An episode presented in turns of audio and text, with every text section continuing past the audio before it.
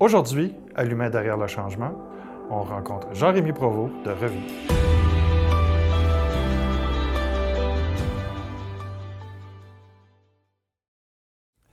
Bonjour, je suis Stéphane Parent, directeur général d'Espace OBNL. Espace OBNL, pour ceux qui ne le savent pas encore, c'est un endroit où on inspire, on rapproche et on informe des gestionnaires d'OBNL à travers la province. Aujourd'hui, dans notre balado L'humain derrière le changement, on reçoit Jean-Rémy Provost, le directeur général de Revive. Avant de commencer, écoute, je vous invite à commenter, aimer, partager euh, cette capsule, qu'elle soit audio, vidéo. Je vous invite aussi, pour ceux qui vont l'écouter du côté vidéo, de vous abonner à notre chaîne YouTube et à nos autres différents médias sociaux.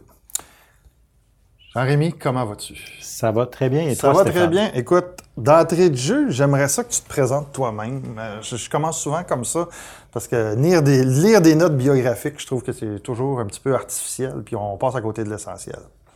Pas de souci. Euh, mon nom est Jean-Rémy Provost. J'ai 48 ans. Euh, pas six pieds. ma femme me dépasse. Donc, je, sans blague, je travaille à Revivre depuis bientôt 26 ans. Euh, j'ai commencé à titre d'intervenant et je suis directeur général depuis 2001. Ça fait quand même un petit bout, là. Oui, quand même. On va parler un peu plus de toi. Parle-nous un petit peu de Revivre en premier et je vais t'expliquer moi aussi pourquoi je, je trouvais ça très intéressant de te, te rencontrer aujourd'hui. D'abord et avant tout, Revivre est une association composée de membres. Donc, à la base, Revive vient en aide aux gens qui vivent avec l'anxiété, la dépression ou le trouble bipolaire et leurs proches. Donc, depuis 1991, ça fait bientôt 29 ans. On va fêter notre 30e anniversaire en, 2021. Et euh, depuis les tout débuts, le souci, c'était de, de, mettre les gens euh, ensemble pour euh, qu'ils puissent vraiment s'entraider et venir chercher de l'aide aussi en même temps. Chercher des services aussi. Exactement. Donc, principalement, on offre. Combien est-ce qu'il y a de membres chez Revive? On a au-dessus de 500 membres. Puis essentiellement, Revive, euh, bon an, mal an, fait à peu près 15 000 interventions. Donc, à travers le Québec, notre siège social est à Montréal, mais euh, à travers nos ateliers d'autogestion que l'on offre un peu partout au Québec, avec 65 organisations partenaires, on est présent dans, la plupart des régions du Québec. les gens peuvent entrer en contact avec nous soit par téléphone, soit par courriel, via les réseaux sociaux. Ils peuvent se rendre sur place à nos bureaux. Euh, ils peuvent venir à nos groupes d'entraide et, comme je disais tantôt, les ateliers d'autogestion. L'objectif, c'est d'offrir du soutien et de l'information auprès des personnes qui vivent avec les problématiques d'anxiété, de dépression, de troubles bipolaires, mais aussi d'aider les proches. Euh, parce que Dieu sait que les proches vivent énormément de choses. Quand on vit à côté euh, de, de quelqu'un qui souffre d'anxiété, de dépression, de troubles bipolaires, donc, euh, c'est très important pour revivre d'apporter de l'aide aux deux. OK. Et euh, c'est quoi l'offre de service? Là? Tu parles d'atelier, tu parles de, de groupe. Euh, parle-moi un peu de l'offre de service. Donc, on, a, on offre du soutien ponctuel. Donc, les gens entrent en contact avec nous. On écoute leurs besoins. C'est basé sur vraiment du soutien et de l'information. Donc, on écoute leurs problématiques. Euh, on leur donne de l'information et des références en même temps. En plus de l'aide ponctuelle qu'on peut apporter, euh, on offre des ateliers d'autogestion. Euh, c'est quoi ça? Ça veut dire quoi, autogestion? C'est une très bonne question. L'autogestion, c'est de faire en sorte que la personne ait du pouvoir, puisse reprendre du pouvoir sur sa vie. Donc, pour qu'elle puisse se rétablir. Donc, c'est de donner les outils nécessaires pour que la personne utilise son, son, son bagage expérientiel pour mieux s'en sortir. C'est un peu le troisième pilier, en fait, en santé mentale. Il y a la pharmacothérapie, il y a la psychothérapie et sous forme de soutien social, il y a ce que nous, on appelle le soutien à l'autogestion. Donc, c'est en deux mots, apprendre à vivre avec. Donc, vivre avec l'anxiété, ou vivre avec la dépression, ou vivre avec le trouble bipolaire. Comment je peux m'outiller au quotidien pour vivre avec cette problématique-là? Donc, c'est la personne qui doit être au centre des décisions la concernant. C'est elle qui doit avoir le pouvoir de vraiment changer les choses. Et ce qu'on veut, ce qu'on préconise à revivre, c'est de vraiment mettre la personne en action. Donc, c'est pas juste d'aller voir le médecin, c'est pas juste d'aller voir le psychologue. C'est vraiment de s'impliquer dans son traitement. Parce que tous les, les données scientifiques le disent, c'est que s'il n'y a pas d'implication de la personne, ça ne fonctionnera pas. On ne peut pas avoir le meilleur psychiatre en ville, le meilleur psychologue, Si la personne ne met pas du sien, ben ça ne fonctionnera pas. Donc, il faut que la personne s'implique. La bonne nouvelle, c'est que même quand la personne appelle est en énorme détresse, on leur dit juste le simple fait de communiquer avec nous, ben c'est déjà beaucoup, c'est déjà énorme. Donc, la personne, elle est surprise d'entendre ça, de dire je, je, fais des pas déjà, même si ça ne va pas bien. Et c'est souvent la première étape vers le rétablissement. Fait que ton quotidien est rempli de la détresse des autres. mon quotidien est rempli de la détresse des autres. Et euh, si tu me poses la question, est-ce que ça, est-ce que ça te rentre dedans?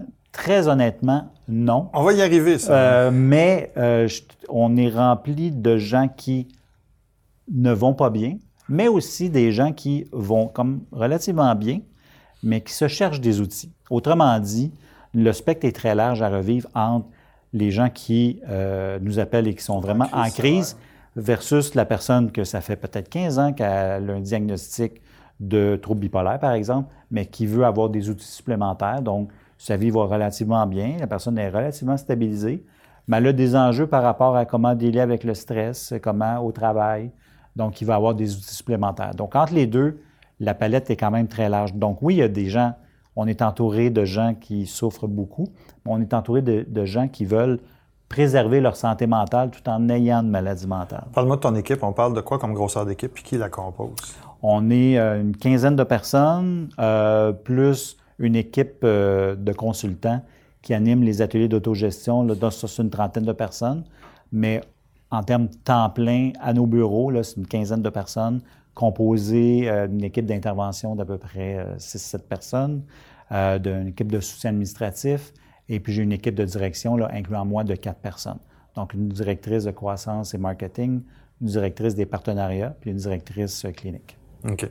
C'est sûr que l'aspect financement dans le type de mission que tu as est assez prépondérant, j'imagine, parce que c'est pas c'est pas le genre de projet où on trouve l'argent sur le coin d'une table. Là. Pas vraiment. Pas vraiment. Pas vraiment. Euh, tu me parlais tantôt d'historique, de, de revivre. Historiquement, on n'a toujours pas eu beaucoup de soutien de l'État. Donc, euh, sur un budget d'à peu près l'an dernier de 1,2 million, on reçoit à peu près moins de 20% de l'État. Euh, donc, tout le reste, c'est de l'autofinancement, c'est des dons corporatifs, c'est la vente de nos ateliers, de nos formations. Euh, ce, qui est, euh, ce qui est à la fois problématique et qui est à la fois euh, positif, je dirais. Pourquoi positif? Positif parce qu'il il y a eu un désengagement de l'État au cours des 20-30 dernières années. L'État-providence, ça n'existe plus et ça ne reviendra pas, je ne pense pas. On, peu importe si on, on aimait ou non l'État-providence, ça ne reviendra pas. Et actuellement, on est, il y a un gouvernement qui mise beaucoup sur un partenariat public-privé.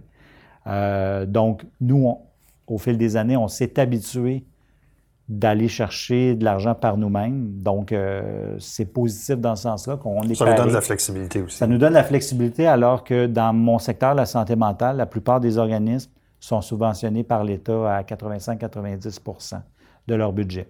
Donc, quand il y a un désengagement de l'État, ben, c'est sûr qu'ils sont un petit peu plus un petit peu plus décontenancé. L'autre exemple, c'est Centraide du Grand Montréal. Je connais des associations en santé mentale qui ont vu, se sont vues euh, retirer. Euh, quand on parle de centaines de milliers de dollars, c'est très, très, très, très difficile pour eux. Là. tout, organisme financé par Centraide, il y a plein d'enjeux. Euh, c'est pas, pas Centraide, c'est le type de don qui se fait maintenant. Puis les fondations publiques, leur, il faut, le, modèle doit être révisé là, à moyen terme, j'ai l'impression. Oui, la philanthropie a énormément changé au cours des années. On, est passé d'une époque où les gens, euh, on demandait un don à, une organisation, une fondation, nous donnait de l'argent, merci, bonsoir. Mais là, attends, la santé mentale, là, je, vais me faire apostropher dans ce que je dis, mais c'est un thème à la mode, là. Ne devrait pas avoir de misère. Là. Je dis ça en, caricaturant, il faut, faut, faut, faut s'entendre. Mais euh, on doit souligner le, geste corporatif de Bell. Tout à fait. Je veux pas euh, dans leur choix. Euh, puis c'est un choix qui est, qui est volontaire pour toutes sortes de raisons. J'ai une famille, moi, qui est des anciens travailleurs de Bell et ma sœur travaille encore chez Bell. je sais que dans la culture interne, ils ont voulu, ils ont voulu même apporter des changements. Fait que ça l'a apporté et Bell et plusieurs, on voit plusieurs sorties publiques de, vedettes ou euh, de personnalités publiques, je dirais, parce que c'est au sens plus large, qui abordent leurs problématiques. Euh, on a comme l'impression que c'est des troubles qui sont récents. Alors, Démolis les mythes là, que j'amène, parce je que je, sais que c'est pas le cas, mais j'ai pas les outils pour les démolir. Là. Je vais tout te déboulonner ça. C'est ce que je D'abord, là où tu as raison, c'est que Bell, il y a 10 ans, c'était audacieux. Il y a 10 ans de dire on va marquer le coup, on va parler de santé mentale, on va parler de maladie mentale à l'échelle du pays. C'était oui, audacieux. c'est canadien. On s'entend que c'est pas un canadien. C'est pas canadien. Et donc, c'était audacieux. Aujourd'hui, on salue l'initiative de Bell avec raison mais tout le monde en parle un peu plus. Fait que, oui, c'est vrai, on a l'impression que c'était pas sur la map, puis là, ça, ressort. Mais je peux te confirmer que des problèmes de santé mentale, il y en a tout le temps eu euh, dans l'histoire. Euh, avant, euh, les, avant, les gens Il y a certains rois médiévaux qui étaient bipolaires. Là, assurément, on, peut nommer des grandes personnalités, Napoléon, Winston Churchill et tout ça. mais à l'époque, il y a eu, bon, quand il n'y avait pas d'exclusion, on pourrait dire ça, quand il a commencé à avoir la peste, quand il a commencé à avoir donc plusieurs maladies, quand il a commencé à avoir euh, euh, des, euh, toutes sortes d'événements pour exclure des gens parce qu'il y avait une maladie ou quoi que ce soit. Donc, on isolait les gens. Et là a commencé un peu l'époque asilaire après ça. Donc, à partir du moment où quelqu'un était hors norme, que ce soit à cause de la maladie ou à cause de, la religion, qu'on disait que la personne était possédée du démon, on a commencé à exclure les gens qui, qui, qui, se, qui étaient dits comme anormaux. Donc, quelqu'un qui a un comportement qui diffère d'une personne. Et a commencé après ça les asiles psychiatriques et tout ça. Il faut dire qu'à l'époque, il n'y avait pas beaucoup de traitements médicamenteux. Donc, je résume l'histoire. Euh, on pourrait passer 20 heures là-dessus, mais en 30 secondes. Au Québec, après ça, il y a eu la désinstitutionnalisation dans les années 60, 70, 80. Par exemple, à l'hôpital Louis-H. Lafontaine, qui était appelé avant Saint-Jean-de-Dieu, il y avait à peu près 6 000 patients. J'étais un petit gars de l'Est. Moi, je l'ai vu, puis j'ai vu ce que les gens qui se promenaient dans la rue du jour au lendemain. Exactement. Et donc, du jour au lendemain, on a décidé d'envoyer les gens dans la communauté, ce qui est une très bonne idée. La moins bonne idée, c'est que les sommes investies n'ont pas suivi. Euh, mais aujourd'hui, on, arrive à quoi? On arrive à, ce que les gens puissent bien vivre malgré la présence d'une maladie mentale, on en parle plus, mais des gens qui souffraient d'anxiété, il y en avait il y a 20 ans, il y a 30 ans. C'est juste qu'on n'en parlait pas. Moi, j'ai 48 ans. Quand j'étais au cégep, on ne parlait pas d'anxiété. dans le langage courant, on n'en parlait pas. Donc, si on avait une boule dans l'estomac, puis si deux semaines avant l'examen, on avait de la difficulté à respirer, puis de l'incapacité de se rendre à l'école, on ne disait pas c'est parce que tu anxieux. On disait, qu'est-ce qui t'arrive? Es-tu malade physiquement ou quoi que ce soit? Aujourd'hui, il y a des programmes dans les cégeps pour aider les étudiants anxieux. Donc, il y a eu une évolution là-dedans. On va revenir un petit peu sur euh, ton évolution, puis en même temps, l'évolution. Tu fais 26 ans que tu es dans l'organisation. Tu as commencé comme intervenant. Donc, d'en bas complètement, du contact direct avec la clientèle à la direction générale. L'évolution de la cause et l'évolution de ta carrière, est-ce qu'il y a des parallèles ou c'est deux choses complètement différentes ou est-ce qu'il y a des liens qui se font? Forcément, il y a des liens, mais je dirais que euh, la notion même de santé mentale et de maladie mentale a évolué. Moi-même, j'ai évolué par rapport à ce qu'on dit euh, des maladies mentales. Le meilleur exemple, c'est que dans les années 90, on parlait de signes, symptômes, traitements. Donc, on parlait euh, de maladie mentale dans le sens biologique du terme. Aujourd'hui, on parle plus de santé mentale, de santé mentale positive, avec un continuum. Donc, est-ce qu'il y a soit présence de symptômes ou pas, soit est-ce que la personne a un sentiment de bien-être ou elle n'a pas de sentiment de bien-être? Donc, c'est une conception tout à fait différente. On ne parle plus de notion de maladie, mais vraiment de, d'expériences positives ou négatives par rapport, à, par rapport à la maladie. Et Revivre a évolué aussi, puis on n'a pas le choix parce que devant, c'est un peu du sable mouvant, on n'est pas devant des maladies où je vais te passer un scanner puis je vais te dire, OK, euh, toi, tu souffres d'un trouble dépressif 1.8.A. Euh, c'est pas comme ça que ça marche. Donc, c'est d'après l'histoire de vie de la personne, d'après euh, son histoire de vie familiale, son expérience à elle, et c'est surtout à partir de ça qu'on se base sur c'est quoi les meilleurs traitements qu'on peut offrir à la personne. Mais le gros changement, je l'ai un peu abordé un peu plus tôt, c'est de partir d'une conception un petit peu plus paternaliste et euh, médico-centriste, de dire je m'en vais voir le médecin comme s'il était le Dieu le Père, et de dire bon ben donnez-moi je vous donne une prescription, allez en paix, à une conception où c'est la personne qui décide de son rétablissement. Ça ne veut pas dire, quand on parle d'autogestion, c'est pas dire je m'autogère et je m'occupe de tout et j'ai pas besoin de personne. C'est pas ça que ça veut dire. Ça veut dire vraiment de que c'est au centre euh, de la transformation. Exactement. Que c'est toi qui fais des choix, mais c'est toi qui es l'expert, mais tu as besoin d'expertise. Et ce que, donc, ce qui a beaucoup changé là, en 25 ans, c'est que la personne qui va voir le médecin, elle arrive avec une checklist et on parle de pharmacothérapie. Donc, la personne dit Bon, ben mon sommeil, si, mettons qu'il est à 7 sur 10. Ma concentration, ça, c'est un petit peu plus difficile, ainsi de suite. Et le médecin va dire, ben j'ai plusieurs choix à vous offrir. Donc, si on veut vraiment améliorer le sommeil, on peut soit augmenter telle dose ou on peut prendre tel autre médicament. Et c'est la personne qui choisit. Ben, à la lumière de ce que vous me dites, euh, docteur, je vais prendre ça. On sait que l'adhérence au traitement vient en, fonction du choix de la personne.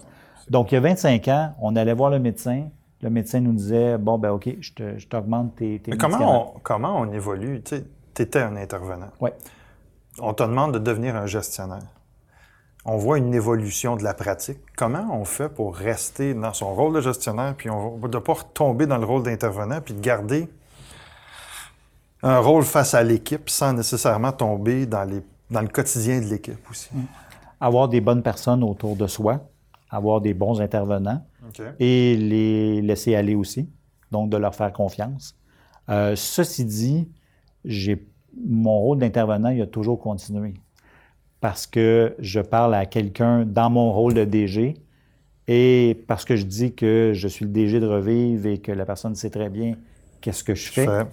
La personne va dire. Tu une confident d'office. Ben, je, ouais, ça va pas très bien ou mon fils va vraiment pas bien, tu peux-tu m'aider et tout ça. Donc, forcément, l'intervenant, moi, est jamais très, très loin. Effectivement. Mais par rapport à ta question de gestion, euh, je pense que j'ai tout le temps eu la bonne capacité de laisser les intervenants agir. Mais je suis capable de dire ça après 26 ans. Les premières années, j'avais peut-être le réflexe d'aller prendre les messages sur la ligne d'écoute, par exemple, et que ce n'était pas nécessairement mon rôle. Et quand tu embauches les bonnes personnes, ils sont capables aussi de dire, ben si tu gardes, même s'il manque d'intervenants ce matin, on va s'en occuper fais ta job. Euh, il ne me le disait pas comme ça. C'est rendu quoi ta job maintenant? Ma job, c'est. Euh, Parce que, écoute, il n'y en a pas des tonnes de gestionnaires d'organismes en santé mentale. Non. Fait que ça a l'air de quoi ton quotidien maintenant? C'est quoi tes responsabilités dans le quotidien? Moi, je vois ça comme, comme une personne qui arrive et qui fait un scan, qui fait un scan euh, du bureau, par exemple. Donc, physiquement, quand je rentre dans le bureau de Revive, j'observe. Euh, j'observe euh, qui. Donc, il n'est pas question de travail à distance chez vous encore. Il, est question de travail à distance aussi. Oui. On va y oui, oui, intéressant. Mais quand je rentre donc physiquement dans le bureau, je scanne. Puis scanner, pour moi, c'est euh, de voir, bon, ben OK, y a une porte de mal fermée, y a ci, y a ça? Non pas pour m'occuper de tout, mais pour voir. de regarder les gens, donc les, les, employés, les bénévoles, leur dire bonjour, puis de voir est-ce que ça semble aller bien. Donc, c'est de m'assurer que le train est en marche, en fait. Si, donc, je m'en vais voir le conducteur du train, qui n'est pas nécessairement moi, c'est-à-dire que moi, je m'assure que le train fonctionne. Est-ce que le charbon est mis? Est-ce que si? Est-ce que ça? Est-ce que... une direction, tu as quelqu'un qui s'occupe de la direction clinique ou intervention. Exact, là, exact, exact. Et donc, en partie, ma job, c'est ça. Je dirais qu'en résumé, c'est toute autre tâche connexe. Donc, euh, ma description de tâche pourrait être juste ça. Puis, euh, ça serait vraiment peut-être la, réalité. Puis, honnêtement, euh, c'est vraiment s'assurer que ce qu'on a mis en place dans le plan stratégique, euh, pas comme, comme une Bible, mais qu'on on est encore dans la même direction, qu'on peut réviser, qu'on peut s'asseoir de dire, OK, ce qu'on a, ce qu'on a écrit il y a un an, ça vaut encore la peine? Est-ce qu'on continue? Puis je dirais, en résumé aussi, c'est de faire confiance aux autres. Je pense que c'est ça ma job, puis c'est d'être bien entouré. Je pense que ça fait trois, quatre fois que je le dis. Puis plus que ça, c'est d'entourer. Pédagogie. pour ceux qui écoutent, ben, c'est ça. C'est un principe qui va rentrer. Entourez-vous bien. Parce que les gens vont écouter en étant sur une tablette. Puis, ah, euh, c'est encore, ouais, dans les, surtout qu'on va voir la version audio. Là, on le fait vidéo, mais il y a une version eh, audio aussi. Exactement. Donc, c'est d'être entouré de gens qui ont des compétences que j'ai pas. Puis j'ai appris assez rapidement parce que tantôt, tu me l'as rappelé, j'ai une base d'intervenants. J'ai pas. Ma formation n'est pas, pas d'avoir un MBA et tout ça. Et, euh, Qu'est-ce que tu as vécu comme difficulté quand tu es arrivé? Tu as quand même passé par l'intérim, donc ça, ça, te donne une période de tampon, mais une fois assis dans la chaise de DG, vu que tu n'as pas nécessairement les outils de, gestion, euh, ça a été quoi tes premières difficultés, puis comment tu les as surmontées? Première difficulté, c'est de, côtoyer des gens qui, il y a quelques semaines à peine, étaient vraiment mes, plus mes collègues de travail. Donc, d'arriver puis d'avoir vraiment la sensation qu'il n'y a plus personne en arrière de moi. C'est sûr qu'il y a le conseil d'administration. Puis j'ai été chanceux, ceci dit, j'ai tout le temps un conseil, des conseils d'administration euh, vraiment très bonnes pour moi. Mais même à ça, tu as vraiment l'impression de OK, là, je ne peux plus aller voir quelqu'un d'autre dans le bureau pour prendre une décision. Donc, ça, j'ai eu à m'adapter, de dire OK, il faut avoir vraiment le leadership pour dire OK, je, je tranche. Alors que peut-être mon passé d'intervenant était beaucoup plus dans les nuances dans les tons de gris, de dire, ouais, OK, ça peut-être, euh, il y a du vrai là-dedans, il y a du faux là-dedans. Mais quand tu deviens gestionnaire, à un moment donné, il faut que tu prennes les décisions, puis il faut que tu vives avec. Fait ça, ça a été une adaptation au début. Euh, mais il faut dire aussi que la transition, c'est quand même, a quand même bien été parce que la directrice, euh, la prédécesseur, Louise Bourdon, avec qui j'ai eu, me suis très, très, très bien entendu, ce qui aide beaucoup aussi, elle est tombée en, arrêt de maladie à deux reprises, donc j'ai assumé l'intérim. Pendant ce temps-là, j'ai pu vraiment euh, m'adapter puis de voir les réalités puis faire peut-être des erreurs que, euh, que c'était le bon moment. C'est ça a bête à dire, mais que c'était le bon moment de les faire. Puis d'avoir, euh, je l'ai dit tantôt, un conseil d'administration qui m'ont vraiment accompagné là-dedans, qui ont cru en moi parce que j'avais à l'époque 29 ans, 30 ans. Donc, euh, c'était pas si évident que ça. Puis, on va parler au BNL égal conseil d'administration. Je suis curieux de t'en entendre parler parce que si tes administrateurs sont tes membres, tes membres ayant des difficultés en santé mentale, en devenant tes administrateurs, est-ce que ça a un impact? D'avoir des bénéficiaires comme patron, si on veut. Oui. Je vais te le dire tout de go, non. Ben, c'est ça, c'est pour ça que je te pose la question. Pas du tout. Puis on peut avoir aussi le préjugé. Je dis pas que tu as ce préjugé-là, parce que c'est une excellente. C'est plus une perception, je te dirais. Non, c'est ça. Mais on peut avoir la perception de dire, ben tous ceux qui ont des problèmes de santé mentale, forcément euh, ne travaillent pas, euh, euh, on, manque de jugement et, tout. Et donc, il y a des gens là-dedans, ben, depuis les tout débuts de, l'histoire de Revivre, des gens, des, des professionnels de haut niveau, euh, donc, des gens euh, qui de, tous horizons, en fait, qui souffraient soit de dépression ou de troubles bipolaires ou qui c'était des proches. Euh, ça, souvent, c'est des proches aussi. Souvent, c'est des proches aussi. Mais dans l'histoire de Revivre, il y a eu quelques présidents, mais deux marquants. Il y a eu Guy Latraverse, qui est le père du show business québécois et qui a été un des premiers au Québec, même au Canada. À avouer, avouer dans la revue L'actualité en 86, quelque chose comme ça. Euh, qui a convaincu Pierre Pellado, euh, le père, de faire, euh, de, se dévoiler en 1991. C'était pas évident à l'époque. Non, surtout pour, quand on connaît les, goûts que M. Pellado avait. ben, puis je pense que Guy a eu, l'a eu par son ego en disant, ben, Ted Turner fait la une du Time Magazine en disant qu'il était bipolaire, tu devrais le faire. Et ça, ça, a donné comme résultat la première campagne de financement de l'histoire de, de C'était un gros spectacle. Non, je sais que Guy a fait plusieurs gros spectacles. Plusieurs spectacles euh, pour nous, puis ça a été vraiment profitable. Mais pour revenir au CA, donc Guy a été pendant plus de 20 ans président du CA, puis je, n'ai que des bons mots. puis c'est quelqu'un qui voulait tellement, tellement, tellement démystifier les maladies mentales au Québec. À l'époque où Internet n'était pas trop là, on faisait des tournées provinciales d'information dans les années 90.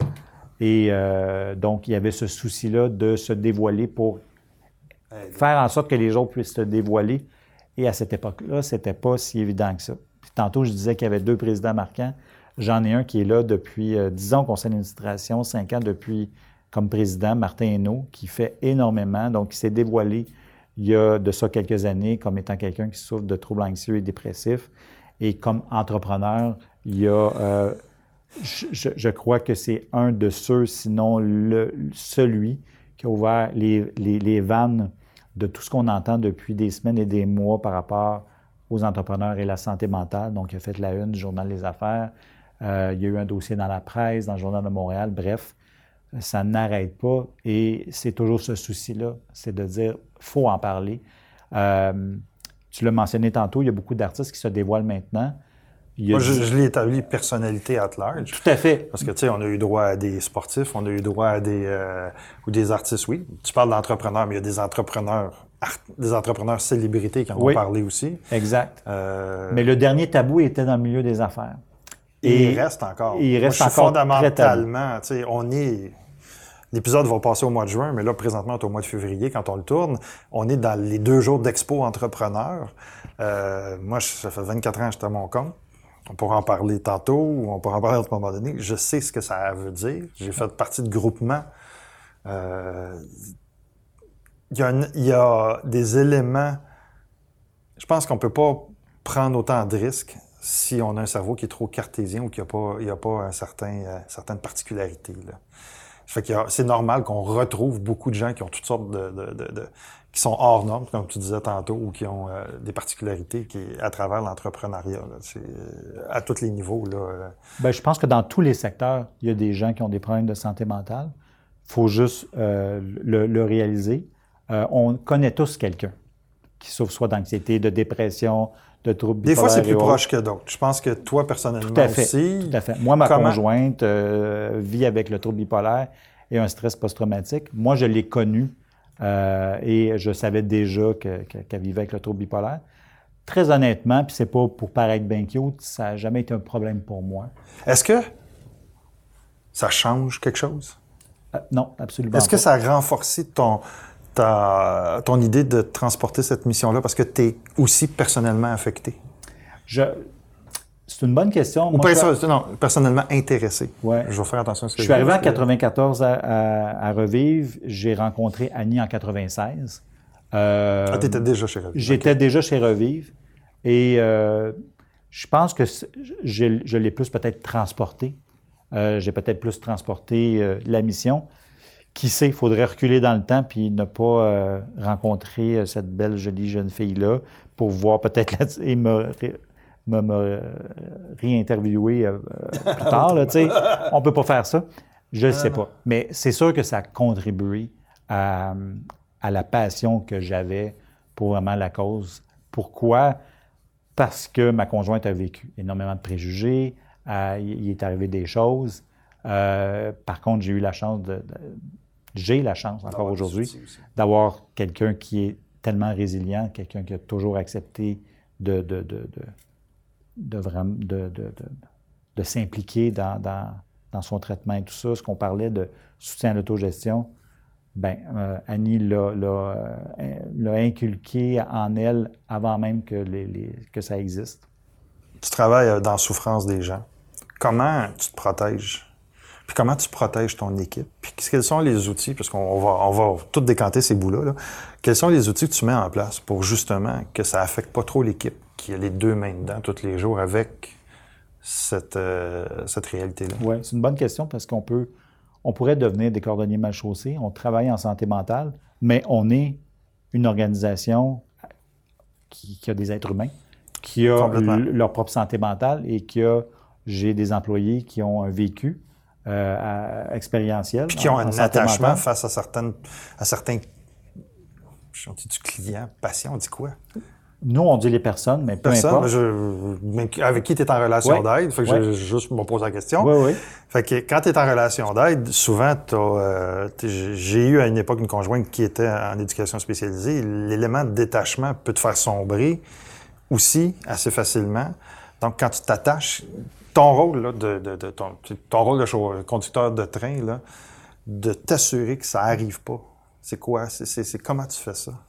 Bien, premièrement, pour moi-même, c'est d'avoir. toi en premier lieu, effectivement. D'avoir des moments pour soi, pour moi. Puis surtout à l'époque où euh, ma conjointe a eu des, a eu des moments où ça allait moins bien.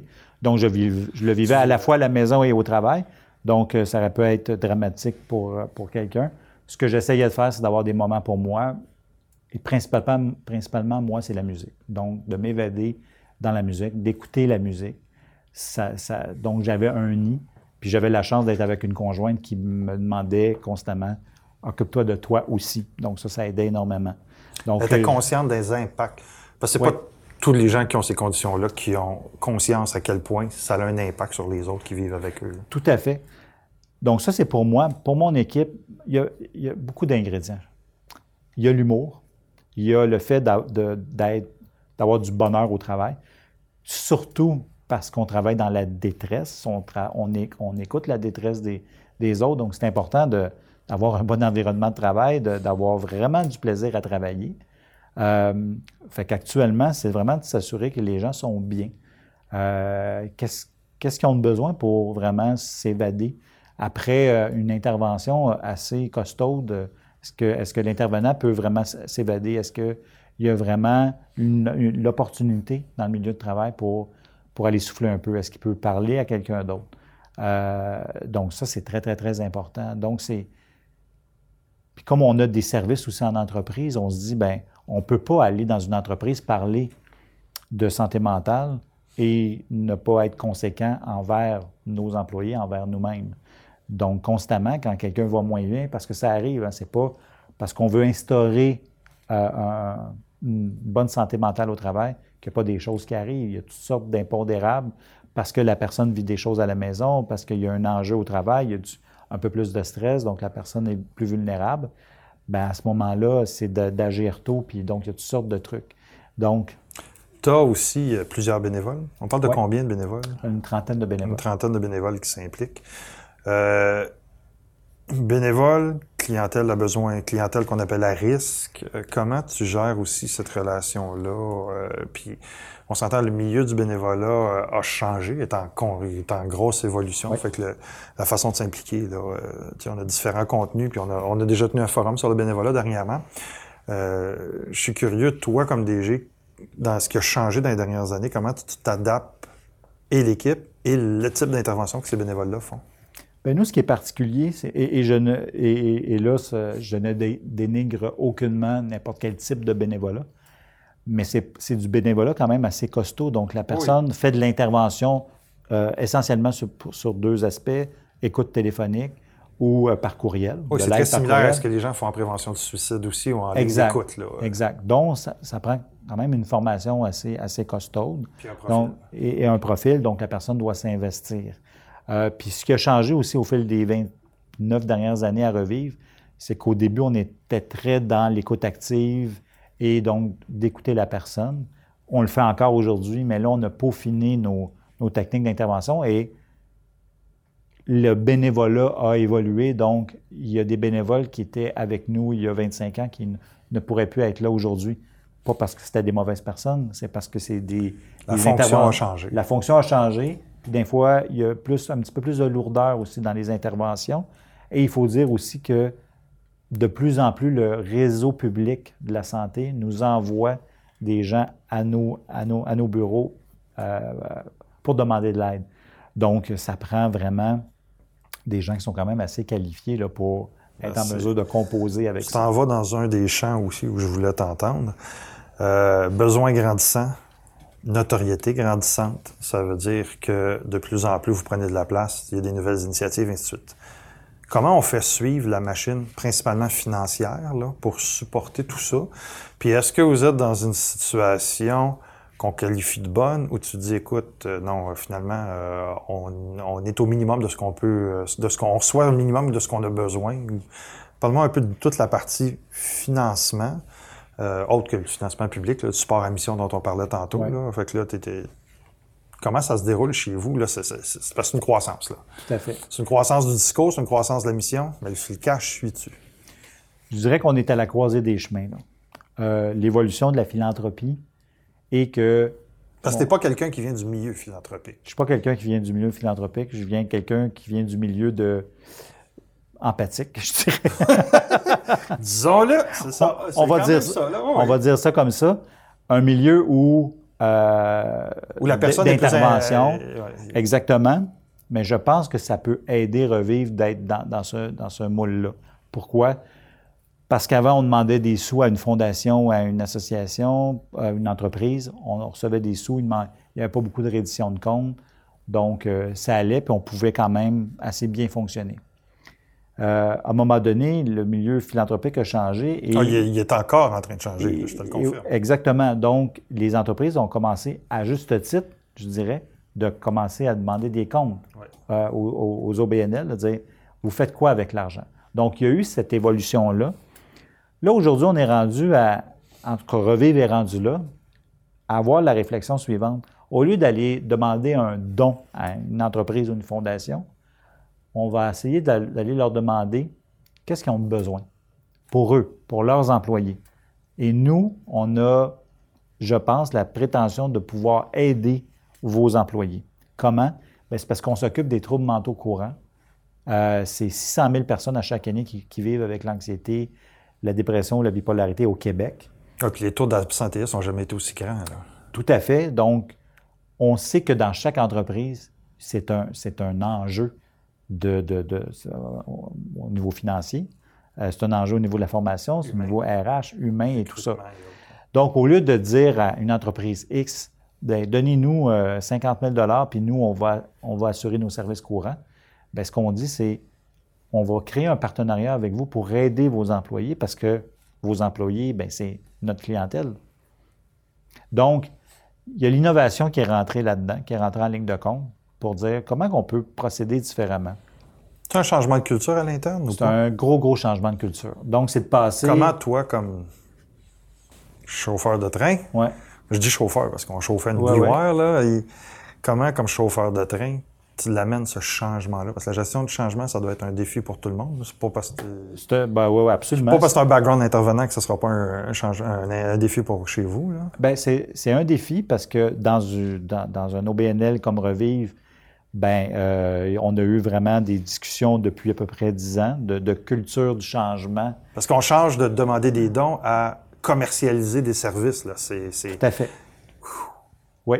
Et de passer d'un organisme communautaire, avec, avec toute la connotation péjorative que ça a, à mon grand regret, parce que dans l'absolu, un organisme communautaire, la communauté, c'est ce qui est le plus noble. Oui, mais c'est plus de dire qu'on passe du mode de, revendication à celui de proposition de service. Là, Tout à fait. au mode plus proche de l'économie sociale, si on veut. Là. Exactement. Donc, euh, Revive veut passer d'un organisme communautaire à une entreprise sociale. Donc, c'est de faire en sorte d'offrir des services euh, en, retour de... Est-ce que dans tes objectifs, tu as un pourcentage de revenus absolu qui est identifié et que tu dois acquérir à moyen terme? Ou euh, l'avez-vous structuré comme ça, le changement? Oui, on l'a structuré comme ça. Bien, c'est pas compliqué. Nous, depuis les tout débuts, hein, on va chercher euh, à peu près 70% de notre argent, notre autofinancement et tout ça. Ce qu'on aimerait, c'est que à peu près 50 à 60% de cet argent-là parce qu'il y aura tout le temps une, certaine portion de l'État qui, va, qui nous est assurée, on va dire ça comme ça. Donc, il y a à peu près... Qui est, en, révision actuellement. qui, est qui, est en révision. Et ceci dit, tant mieux, parce que j'aime ça que les OBNL soient challengés, parce que quand on parle du programme de soutien aux organismes communautaires, euh, il n'y a jamais un gouvernement qui a osé regarder ça avec attention, alors que quelqu'un qui reçoit, par exemple, et il y a des organismes, en santé mentale qui reçoivent un million par année sans vraiment de réédition de compte. Euh, donc, il y a quelque chose à voir là-dedans. Donc, euh, il y a à la fois le respect des, organisations, bien sûr, mais à la fois, je pense que... Une question d'efficacité aussi. Une question d'efficacité aussi. Puis je pense que Revive reçoit 200, euh, de toute façon, c'est public, là, 210 000 à peu près par année de l'État. Donc, c'est moins de 20% comme je disais tantôt. Puis cet argent-là, nous, on fait notre édition de compte, elle risque de tout le temps être là. Mais donc, pour revenir au pourcentage, c'est qu'on veut vraiment s'assurer que par des, ventes de formation, des ventes d'ateliers, des ventes de, de conférences en entreprise, qu'on puisse vraiment assurer le roulement. Est-ce que tu as commencé à intégrer l'organisation, ta pratique, puis tout ce que vous faites dans le mouvement de l'économie sociale, avec les différentes organisations qui existent, avec le pôle, avec euh, ben, le pôle Montréal est un cas particulier, là, mais euh, avec PME, PME Montréal, dans le mm-hmm. cas de parce que les autres qui offrent l'infrastructure. Est-ce que tu as commencé à rentrer dans cette mouvance-là? Nous sommes en transformation. En analyse, en transformation. On, on, regarde tout ça avec, avec grande attention. Euh, j'ai une nouvelle équipe de direction depuis l'automne dernier qui s'aligne un peu plus dans cette idée-là, vraiment, d'économie, euh, sociale, euh, d'entreprise sociale. Mais on regarde ça avec attention. Déjà, depuis à peu, près 7-8 ans, on a des, revenus, des revenus autonomes grâce à, nos ateliers. Mais ça, c'est une partie de la recette. On veut vraiment avoir une offre plus complète. Là. Une offre plus complète et se, être beaucoup moins dépendant de la philanthropie. Je pense que c'est ça notre objectif. Parce que l'avenir Je salue la décision. Là. Euh, puis, je, puis je pense qu'on n'a pas trop le choix. Puis à la base, on fait exactement la même chose qu'on faisait avant, c'est-à-dire aider les gens. C'est ça qui, qui, nous nourrit. C'est-à-dire que on s'en va en entreprise, on s'en va dans les écoles, peu importe où, c'est d'aider les gens, c'est pas plus compliqué que ça. Ça correspond à la mission. Là. Tout à fait. Ça je, trouve ça super important parce qu'il y a tellement de fois où on parle de commercialisation de produits, puis où, principalement le communautaire, mais pas juste là, où on pense qu'on va dénaturer l'organisation, puis on fait juste renforcer la mission. Là. Euh, puis votre exemple, euh, tu vois, même dans mes recherches, j'avais pas vu ce bout-là venir, je le trouve super le fun d'en parler parce que c'est c'est un, un, cas de modification d'ADN d'organisation aussi et tout ce qui va avec, tant au niveau de la réflexion qu'au niveau des ressources. Le type de personne que tu vas avoir besoin demain matin pour aller démarcher sera pas la même que si tu es en philanthropie. Là. Fait que le, type de réseau que tu vas devoir constituer n'est pas le même non plus. Là. Si tu fais de l'intervention directe en entreprise ou en... Fait que je trouve ça, euh, je trouve ça super important comme message aussi, c'est que ça se fait. Ça, ça se fait et, et, et même... Euh, euh, dans les entreprises, je pense qu'ils vont très, très, très bien accueillir ça. Pourquoi? Parce que qu'est-ce que vous pouvez m'apporter, cette phrase-là, peut être, c'est très portant au lieu de dire, genre, on, s'en vient vous demander de l'argent. Non, on s'en vient vous aider. Oui, c'est un service. C'est du donnant-donnant, en fait, euh, qui fonctionne très, très bien. Depuis que tu es DG, c'est quoi ton principal, euh, ton défi principal que tu as, que as, disons, encaissé, mais que que tu as dû surmonter? Euh, c'est une bonne question. J'avais jamais euh, pensé à ça. Je vais te euh, demander après ça, c'est quoi la réalisation que tu es le plus fier? ça va dans les deux sens, là, c'est sûr? Non, non, non. peut-être de durer, peut-être de, me vivre dans le doute, mais un doute raisonnable, mais en même temps vivre dans un certain doute, de dire est-ce que je suis encore l'homme de la situation? Est-ce que, est que je, je me vois encore faire ça? Euh, contrer la routine aussi parce que. Mais serais-tu capable de changer de mission et de changer d'organisation? Oui. Oui. Puis c'est drôle, c'est très paradoxal parce que je suis à revivre depuis 26 ans. Oui. DG depuis 2001, puis je suis un peu un dinosaure parce qu'actuellement, la tendance, c'est de passer 2, 3, 4 ans, puis après ça, changer. 4, 5 ans, oui. Oui, c'est ça. Euh, bon, ben, il y a des dinosaures de Montréal puis Québec, puis il y a moi. Mais euh, le Madrid t'attend. c'est ça, c'est ça. Euh, mais c'est peut-être un peu ça, puis de, me questionner sur est-ce que je suis encore utile là. Puis si tu me poses la question, c'est quoi ma meilleure réalisation? Je vais te dire, je pense que très tôt, je me suis dit, il n'y a pas grand-chose qui est coulé dans le béton dans mon organisation. Et Sachant ça, j'ai réalisé aussi que j'étais capable de m'adapter quand même assez bien. Puis je pense que c'est le fait aussi que Revivre était dans une situation où on n'avait pas le choix d'avoir de, de, faire d'avoir la créativité pour, euh, pour, pour survivre avec l'argent, avec euh, trouver des sources de financement et tout ça.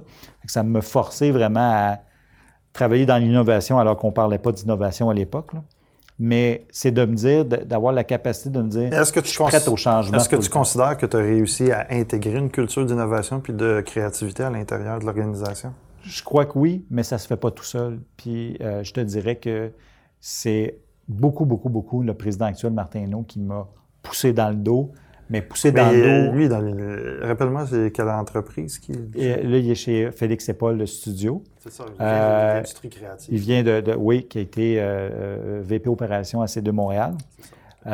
donc, c'est lui qui a poussé dans le dos Revive. C'est un gars de créativité. C'est un gars de créativité, d'innovation, et mais pas pousser dans le dos de, de, manière péjorative, de vraiment pousser dans le dos, mais de nous accompagner aussi là-dedans. Mais il n'a pas tenté nécessairement de nous convaincre, mais de dire, je pense que on, pourrait aborder cette piste-là pour vraiment mieux aider les gens. Comme DG, comme travailleur de cette industrie-là, comment toi tu te protèges? Puis comment tu réussis à atteindre un équilibre? L'équilibre, si l'équilibre existe, là, comment tu fais tout ça? Euh, Réussis-tu? Ben, je pense que c'est d'avoir une bonne santé mentale, très honnêtement. Puis là, je suis dans le domaine. Là. Oui. Mais, je réussis-tu? Es-tu cordonnier bien chaussé? Je suis un cordonnier bien chaussé, très honnêtement. J'essaie d'avoir un juste équilibre je ne suis pas la personne qui va dire Ah, je travaille 80 heures semaine, 90 heures semaine. je, n'ai jamais dit ça à mon équipe. Puis je ne dis jamais aux gens de la direction vous devriez faire ça. Vous devriez faire ça. je vous contacte la fin de semaine. Ou Ah, maudit, hey, c'est effrayant, j'ai encore travaillé là-dessus, sur le dossier en fin de semaine. Jamais, jamais, jamais je fais ça. Ils savent que je me connecte à la maison parce que je trouve ça plus pratique, mais pas pour lancer un message que les gens devraient se connecter à la maison. puis je pense qu'en même temps, mes employés trouvaient ça drôle, c'est qu'à 5 heures, je m'en vais. Je m'en vais pas à 6 heures, je m'en vais pas à 6h20. Et tu arrives, parce que partir, sortir physiquement, c'est une chose. Est-ce qu'on sort physiquement de la tête ce qui est les dossiers, puis les, problèmes, puis la gestion? Pas tout le temps, mais de, juste physiquement, de sortir à 5 heures me permet de vraiment de souffler. Euh, mais je me suis rendu compte que l'enjeu d'avoir une bonne santé mentale, c'est pas de, de, de, pas ouvrir son téléphone à la maison, pas apporter son laptop, juste travailler au travail. C'est pas ça, d'avoir une bonne santé mentale, c'est d'avoir un juste équilibre. Et je pense que j'ai un juste équilibre entre ce que le travail exige, me demande, et ce que je suis comme personne, puis ce que je trouve comme, comme, comme point d'équilibre. Donc, je suis quand même assez pas pire pour me revirer sur une scène, d'arriver à la maison puis de parler de Ah oui, c'est vrai, on s'en va où? C'était en voyage, puis là, de, commencer à regarder ça, mm-hmm. puis de vraiment mettre de côté toute la notion de, de, de, travail ou quoi que ce soit. Donc, la réponse est oui.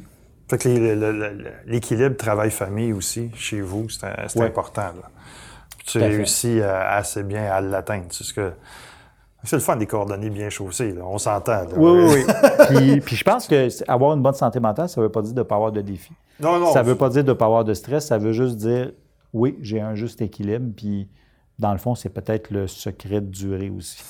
Quand euh, je reviens sur ton rôle gestion vraiment, euh, tu disais que tu n'avais pas nécessairement euh, le la formation classique d'un gestionnaire d'OBNL.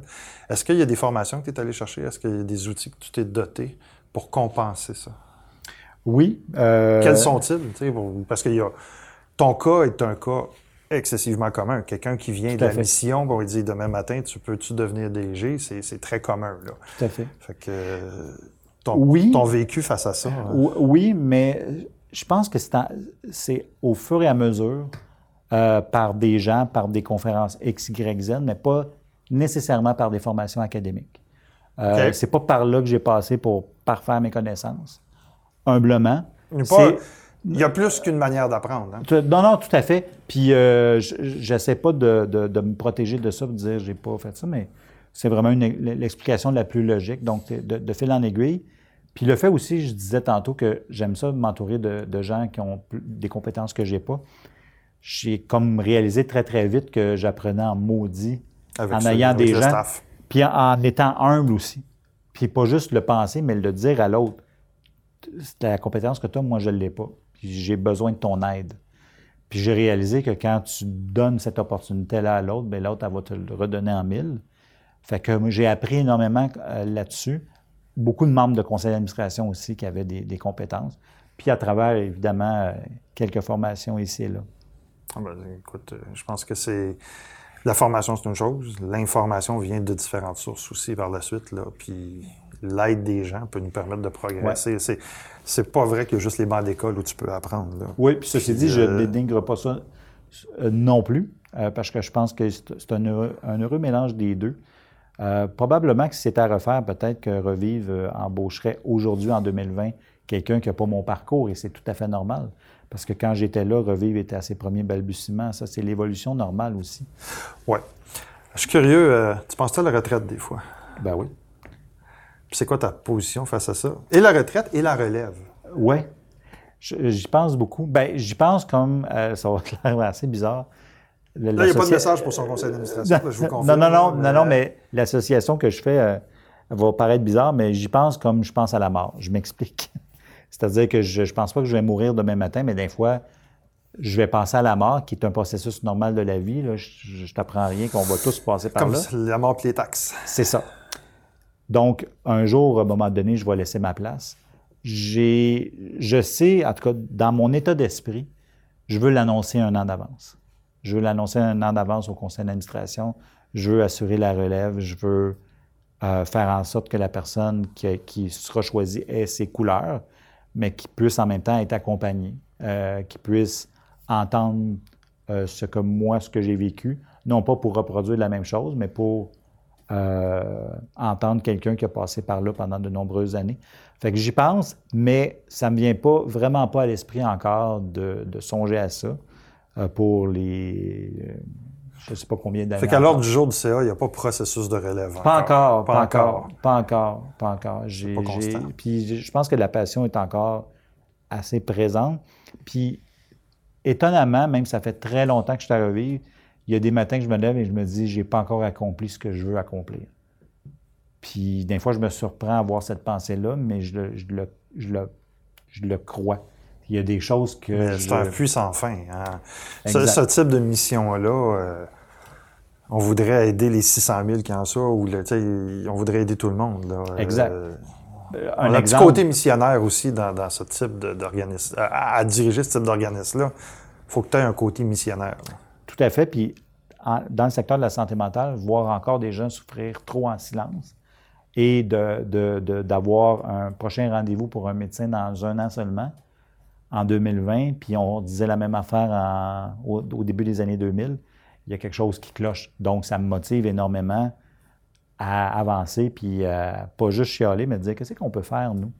Comment qu'on peut, comment qu'on on peut régler ça? Comment qu'on peut aider? Votre offre actuellement, principalement adulte? C'est, Est-ce qu'il y a un Revive Junior qui s'occupe plus des enfants? On a des initiatives jeunesse, donc on a ce qu'on appelle les ateliers parents-enfants anxieux.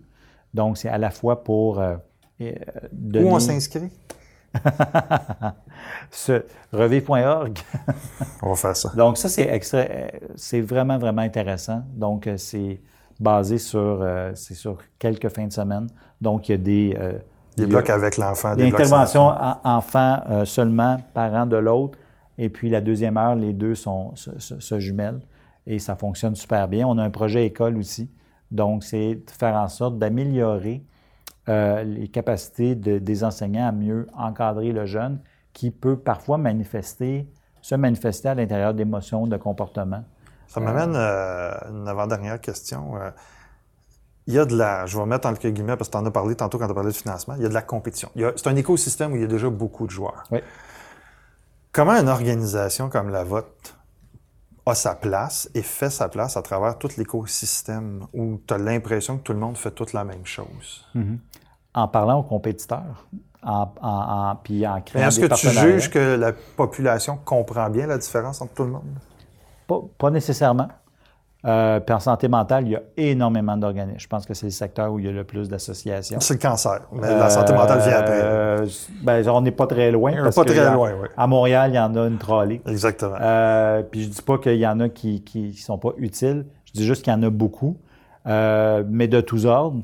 Euh, puis peut-être que la personne n'a pas nécessairement les, les, bons outils. Là, je parle technologique pour savoir qui fait quoi. C'est un peu malheureux.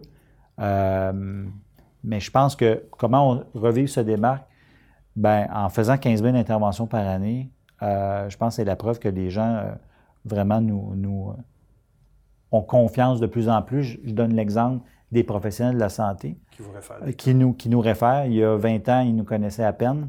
Ils ont commencé à, dire à leurs patients ou à leurs clients, allez à revivre, je pense qu'ils peuvent vous aider il y a, depuis quelques années, à pratiquement donner une prescription pour venir à un de nos ateliers. Donc, il y a eu une évolution de ce côté. Fait qu'on avait des cubes d'énergie avec la Fondation Pierre Lavoie. On va peut-être avoir quoi, des, ballons de santé mentale avec Revive. Euh, ouais. on va trouver un objet euh, promotionnel. Écoute, euh, on termine avec une dernière question qui est la même pour tout le monde. Euh, si tu avais un conseil à donner à un DG qui arrive en poste, ce serait quoi? Entoure-toi bien. sois, sois à l'écoute. Puis fais-toi confiance. Merci, mon cher. Vraiment, j'apprécie. J'espère que vous avez apprécié cette euh, discussion, cette rencontre. J'espère aussi euh, que vous allez suivre nos autres contenus. Euh, vous allez voir, on va faire aussi un petit peu plus tard une capsule qui va déjà être en ligne sur la santé mentale auprès des gestionnaires d'OBNL. Je pense que ça va être important. Je vous souhaite une bonne fin de journée. J'espère vous croiser prochainement.